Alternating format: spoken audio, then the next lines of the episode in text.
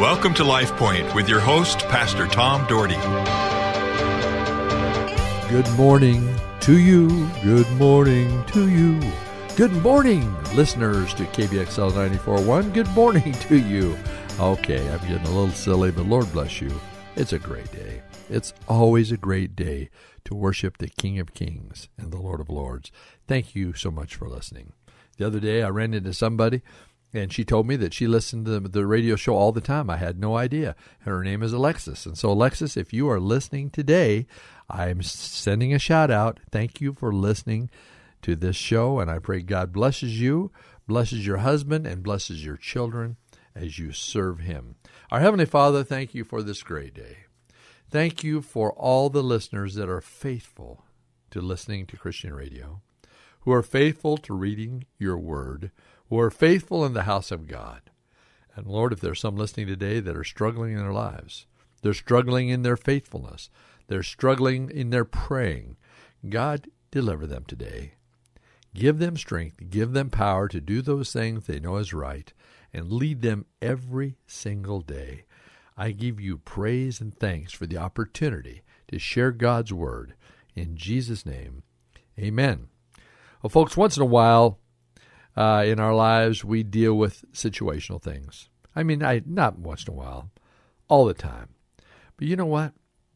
I can tell you this. If you practice the presence of God in your life, the Bible says, I've always shared this in First John three, he who practices righteousness is righteous. There was a guy traveling through New York, and he asked a man, how does one get into Carnegie, Carnegie Hall? And he said this, practice, practice, practice. I've had people ask me uh, over the course of time, oh, Pastor, how back in your basketball you talk about was been, was able to make over one hundred, three, uh, one hundred free throws in a row and over uh, and hit making twenty-eight three-pointers in a row. How did you get to that point where you could shoot, make that many shots in a row? I'm going to tell you, practice, practice, practice. We probably shot a thousand shots a week. Uh, my brothers and I. And that's why we always had this ongoing free throw and three-point contest. And we became very proficient at shooting. And it was because of practice. I read stories of great coaches of our time. John Wooden, U C L A's Vince Lombardi, uh, Rick Pitino, Louisville. Key Ingredients to Success. I read all their books about success. And those who practice harder than anyone else find success is what they said. Those who practice harder. So I'm telling you, and me, practice the presence of God. Practice being the very best person you can be.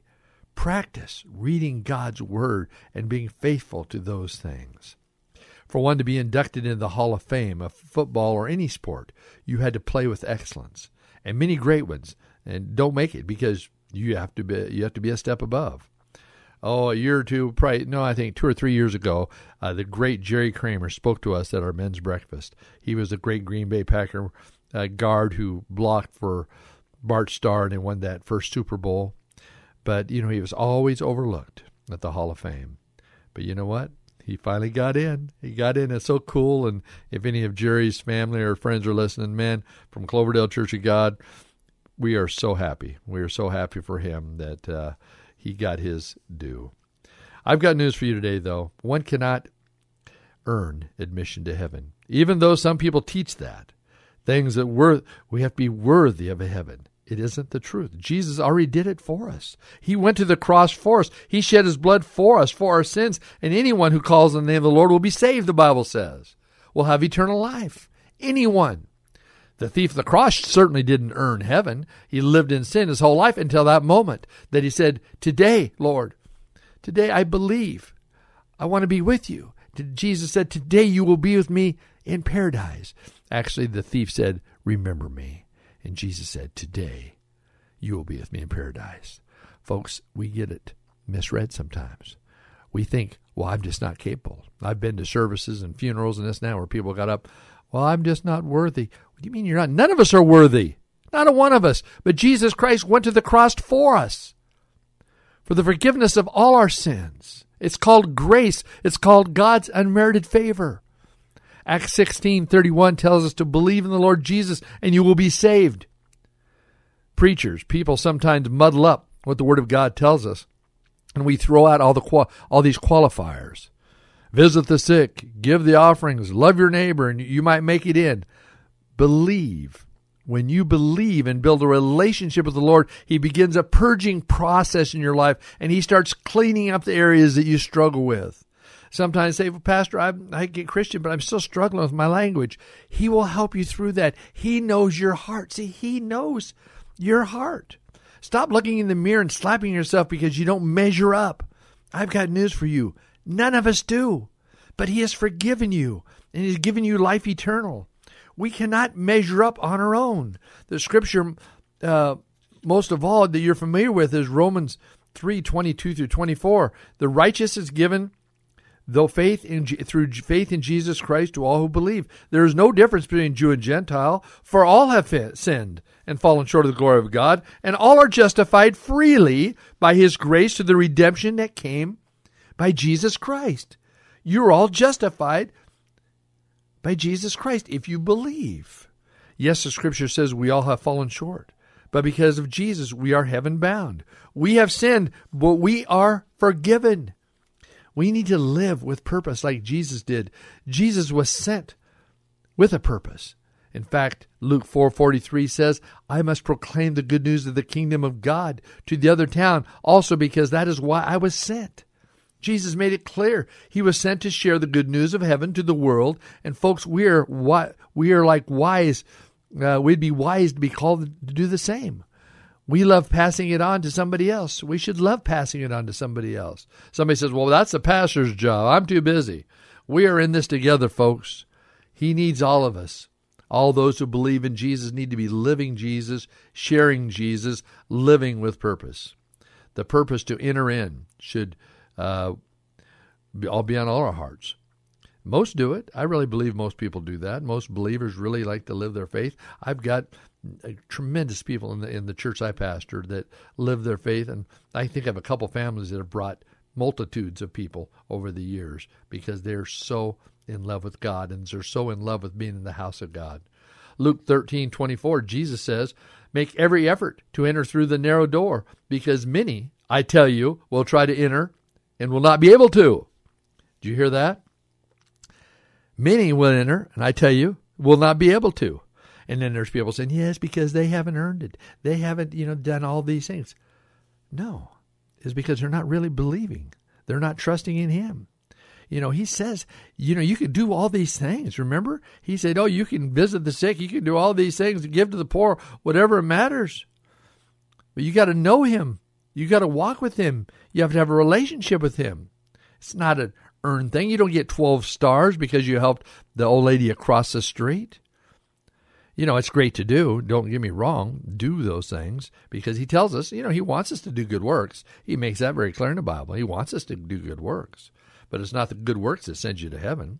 It's believing that Jesus Christ is the Son of God. He died for your sins and that you are born again, and that you have been baptized and you've received the Holy Spirit, then you know what? You're going to be in heaven with Him.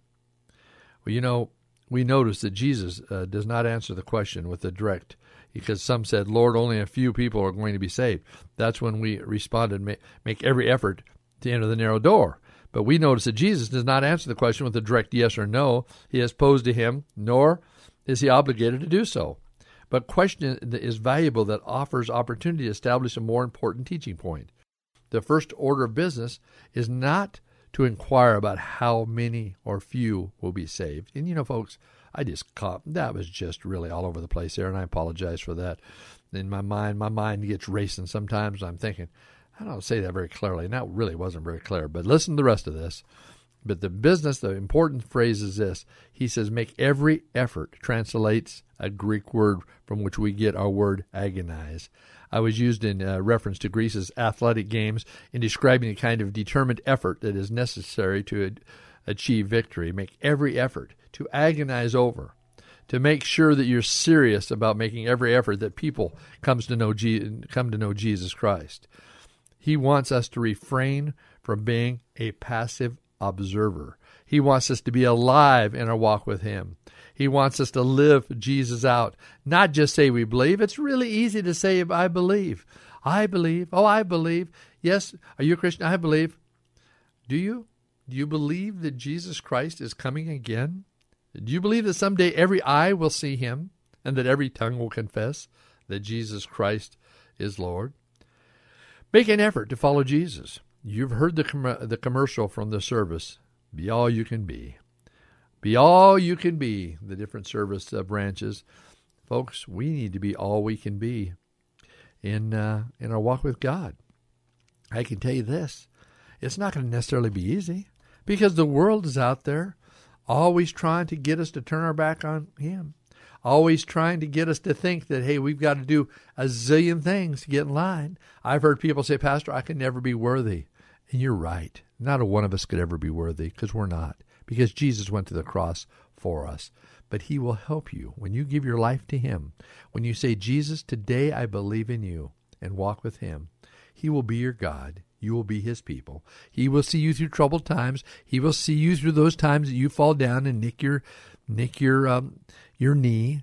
He will lift you up. He will say, keep going. When the enemy says you're not doing enough, he will say, yes, I'm enough in you. I will help you. I will give you strength. I will purge the sin in your life. He will get that out. You know, walking with God, it's a it's a walk. It's not a run. It's a walk. We walk to the we walk in the presence of Almighty God, and every day we grow in him. That's why you spend time with him. That's why you spend time in his word.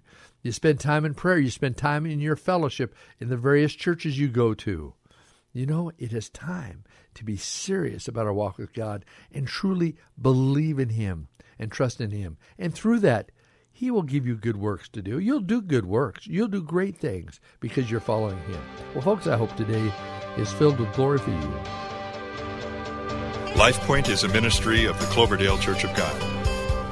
If you would like a copy of today's broadcast or would like more information about the church, please call us at two oh eight, three six two, one seven zero zero or write to Cloverdale Church of God, thirty-seven fifty-five South Cloverdale Road, Boise, Idaho, eight three seven zero nine. You may also visit us at our website, w w w dot cloverdale church dot org. Thank you for listening and have a blessed day.